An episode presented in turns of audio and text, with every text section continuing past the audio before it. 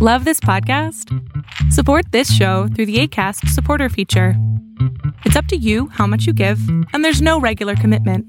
Just click the link in the show description to support now. Facebook has invested $13 billion in teams and technology to enhance safety over the last five years. Over the last few months, they've taken down 1.7 billion fake accounts. Learn more about their ongoing work at about.fb.com/safety. Hey everybody, I was thinking about uh something after watching on uh the NBC Peacock TV. I was watching uh an old episode of Punky Brewster, like the first first two episodes. And in the episode she was talking about um how her parent how I think her dad left and then her mom took her to a grocery store and just kind of abandoned her at the grocery store.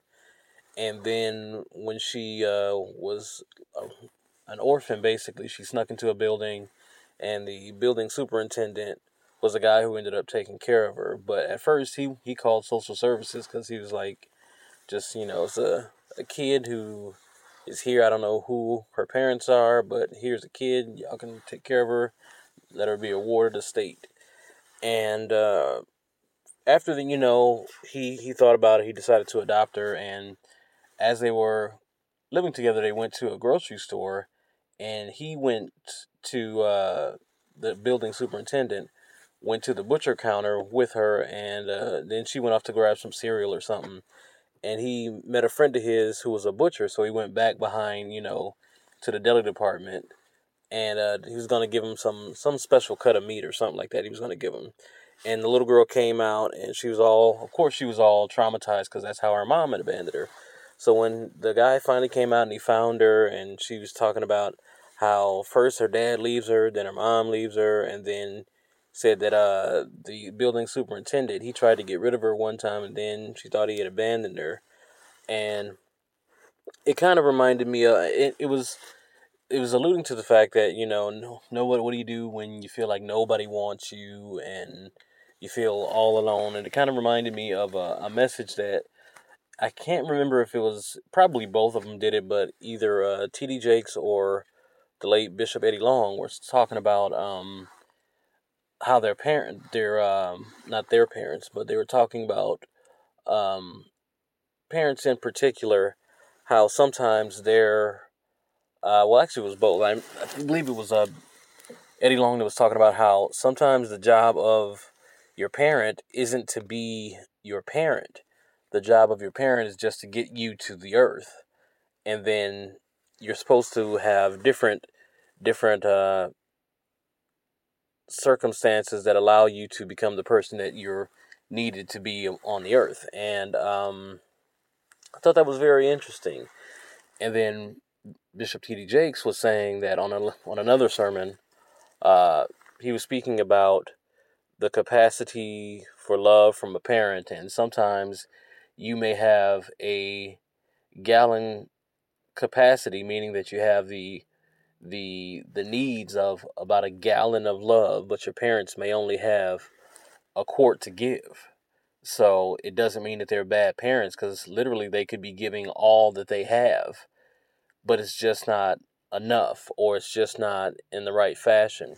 And I thought about that in combination with um, uh, Bishop Eddie, the late Bishop Eddie Long, and with uh, the episode of Punky Brewster, and it kind of it was interesting because after watching the Punky Brewster one, I was thinking about um, how it's it's interesting. Even if you came to the earth and absolutely no absolutely no one wanted you, I think that there's still a purpose for you being here. And I don't say that in, you know, like the vague, you know, you know, there's a purpose for, you know, but I think that there's a real intangible purpose because I, I in the case of, uh, let's say a person who felt abandoned all of their life. Now that could go one or two ways. Hopefully they find someone who embraces them early on and they can speak to those people who, who feel undervalued or devalued or have no worth at all. And they can speak to those circumstances and situations because they they've been there. They understand what it's like to not have someone look out for you, to not have someone who you can honestly say you feel cares for you deeply. And I think that were it not for people who have gone through situations like that or have lived in lived in those um, those moments where they couldn't readily identify what love was or you know what love was coming from a person or giving to given to a person if it wasn't for those people we wouldn't have a lot of people wouldn't have the the capacity to have empathy for other people the capacity to be forgiving of other people. I think about just a lot of situations like that where you where you meet people who have and especially i, I see it more uh, with women not that it doesn't happen with men, but a lot of women get older and they decide, you know, they want to help teenage girls or they want to help young girls because they they knew how difficult it was for them to grow up without not necessarily a role model, but in some cases not having a role model, but without proper guidance and without good direction. And they under, they understand how important that was and how beneficial that could have been to them growing up. So when they get to a position where they can help, they often choose to help in those capacities. It's um it's just an interesting thing how, how that develops, how you develop what it what it means. Because for me, I, I I remember personally, I remember the the day that I I realized that my mother loved me, and it's crazy because you know, you shouldn't. Your mother loves you all the time, but just it doesn't mean that she didn't before I realized it. It's just that just meant that I didn't I didn't readily identify with it. And what it was was it was something that happened at school or something where and it wasn't even me. It was um, something my brother had done in class or something. And some teacher was kind of being uh, uh kind of being a, a, jerk about it, and my mother kind of asserted um, asserted her position and asserted, you know, where where she stood. And what I gained from that, and I was so I was embarrassed, like, oh, why did you do that? Da da da da. But what I gained from it was that my mother was willing to fight for us. If we were right, now if we were wrong, that's a totally different thing. But she was willing to fight for us and she was willing to stand up for us. And even though it's not the method that I would have done, it was 100% 100% love and I, I recognize that and from that moment forward i kind of i checked myself because i'm like and i had the nerve to kind of be embarrassed and stuff but if she hadn't stood up for my brother in that instance and me on many times if she hadn't have done that who would have who could have in that moment in those you know in those moments and it's just an interesting thing and yeah even even more more recently what was very interesting, I had a when I was a kid, I had I had asthma. I won't say it was super severe, but I had two two asthma attacks that I can recall. But uh, as a kid, I remember I had one, and I was with my dad. He was with us. He, I think we were with him for the weekend, and I just remember the. I remember just being terrified that whole ordeal and all that. And about two years ago, probably even, probably two or three years ago, we'll say, um, was just talk, talking with my dad while he was here. We were just chatting and stuff, and we talked about uh, when I had a asthma attack while he was watching us, and he was like, "Oh man, yeah, I just felt so helpless because he was trying to." He said you were trying to reach out for help and call me for help, and I couldn't do nothing. And I'm supposed to be your dad, and I'm supposed to protect you. And that was the weirdest thing because, again, not that he didn't, but for the very was it I'll say it's, if not the first, it's one of the first times that I readily could identify that despite whatever, my dad loved me.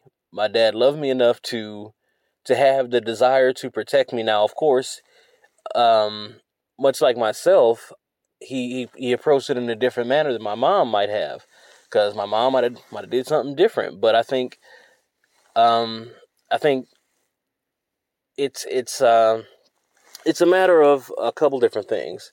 And I'll say that time that I realized that my father really, really did love me and he really wanted to protect us and he wanted to do the very best for us, which is counter to everything that I had had believed through my own experiences and my own um, gleanings of uh, understanding and what has been presented about uh, black fathers specifically in regard to when when your parents aren't still together. But I think that in regard to how my mom may have approached it, had the situation been with her, I think things are different for the reasons that they are. I don't. I I learned as I got older not to to be so quick to judge a person's response to different things because if there was a house on fire next door to my house, I might be concerned. I might, you know, want to get my family out. I might want to knock on the door of the neighbors, trying to wake them up, call the fire department, all those things. But if there was a fire in my home, I would be a little bit more amped up. I'd be quicker to act. I'd be quicker to get everybody out and I'd be quicker to, you know, get the fire extinguishers and do what I could do to protect my family first and then the property if possible. I think that in in cases like that when when it's so close to you, your responses are quite different. And I don't I'm not so quick to judge as I might have once said, "Oh, can't believe they did that." I'm not so quick to judge because I don't know to what degree their house is on fire, so to speak. I don't know to what degree the peril is close to them. So I learned that in regard to both of my parents that you know that just because I it, it wasn't translated in in a manner that I could pick up readily and it doesn't mean that they did anything wrong or that I did anything wrong it's just a miscommunication that I I thank thank God that I was able to get clarity on as I got older. But it's it's important that both myself that I, I stop to not be so critical about the responses that people have and try to be more empathetic about why they may have come to that decision if you can. Now, in some situations, you just gotta throw a red flag and kind of keep it moving because it's just not just not positive. But if you can, when you get a moment to yourself, just analyze the situation and try to show a little bit more empathy. Um, and I thank God for people who were able to be in those situations, like uh, the character, the Punky Brewster character, and for um, people like T.D. Jakes and Eddie Long, who once they got to a position where they were stable and they could analyze what do they want to do with their life, and in some cases you can decide, like I did, like oh wow, this is this is 100% love. It's just not the way that I would have done it, but it is still 100% genuine love. And you can recognize it that way. Or you can be like the Punky Brewster character and say, even though these people didn't necessarily have the means or the wants or whatever the case may be to take care of me, I know what it feels like to be alone like that. I can still I can still be a beacon of hope because I care for people because I know what it's like to be not cared for.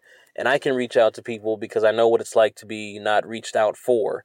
And those people are often the most effective in redeeming people from the brink of despair because they they were essentially on the brink of despair themselves and they they were able to find a way out of it and find a way to preserve themselves and to to establish themselves and to be uh to be a lighthouse.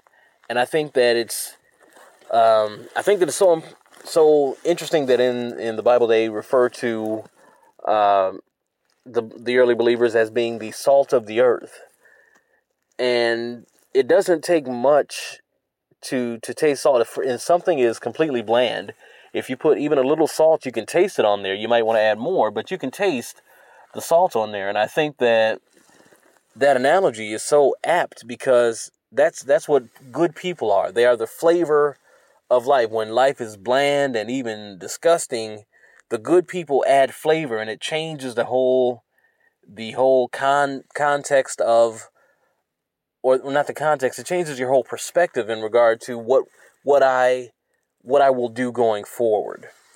And I'm thankful that I, I'm able to have tons of moments where I can sit back and actually reflect on things like that and think about what does it what does it mean to be in a position where you feel like I I don't matter and then how great it is when you realize that I was wrong and I do matter and these people were showing it the whole time. So I pray that in your life that either you're the person who is showing all, showing the light and being the beacon of hope, or that in your life you can recognize the many ways that people were showing their love for you in, in beneficial ways, the many beneficial ways that they were showing their love for you and that you can you can take some solace in that and be be encouraged and inspired. All right.